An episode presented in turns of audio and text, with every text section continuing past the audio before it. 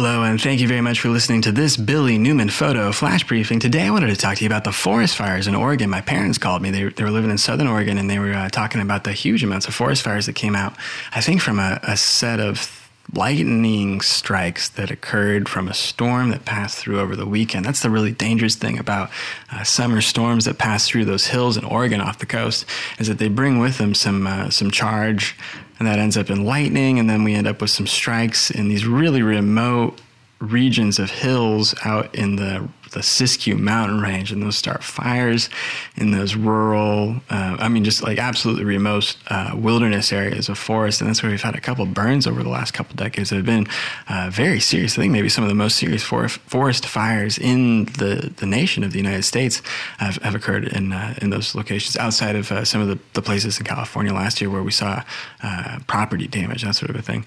But, but as, as regions of, of, of acreage, I think some of the largest areas have been in the wilderness areas of uh, of southern Oregon in the last couple decades.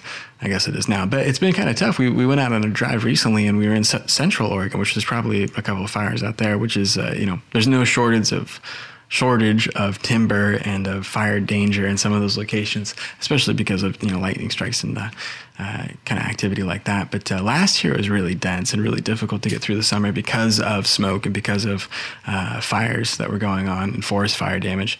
But uh, but this year too, it's tough. Uh, so hopefully this is uh, maybe a shorter lived experience, and I hope that the firefighters are able to get a, a, handle on it and get containment on it here pretty soon. But it was definitely something that was affecting our ability to get out. You know, there was really like visibility down to just a couple miles. It was nice that it was at least that, but but there was definitely a lot of interference from the smoke that was out, even up in Central Oregon. I was surprised. So that's everything for this Billy Newman photo flash briefing. Thanks a lot for listening. My name is Billy Newman. Have a good day.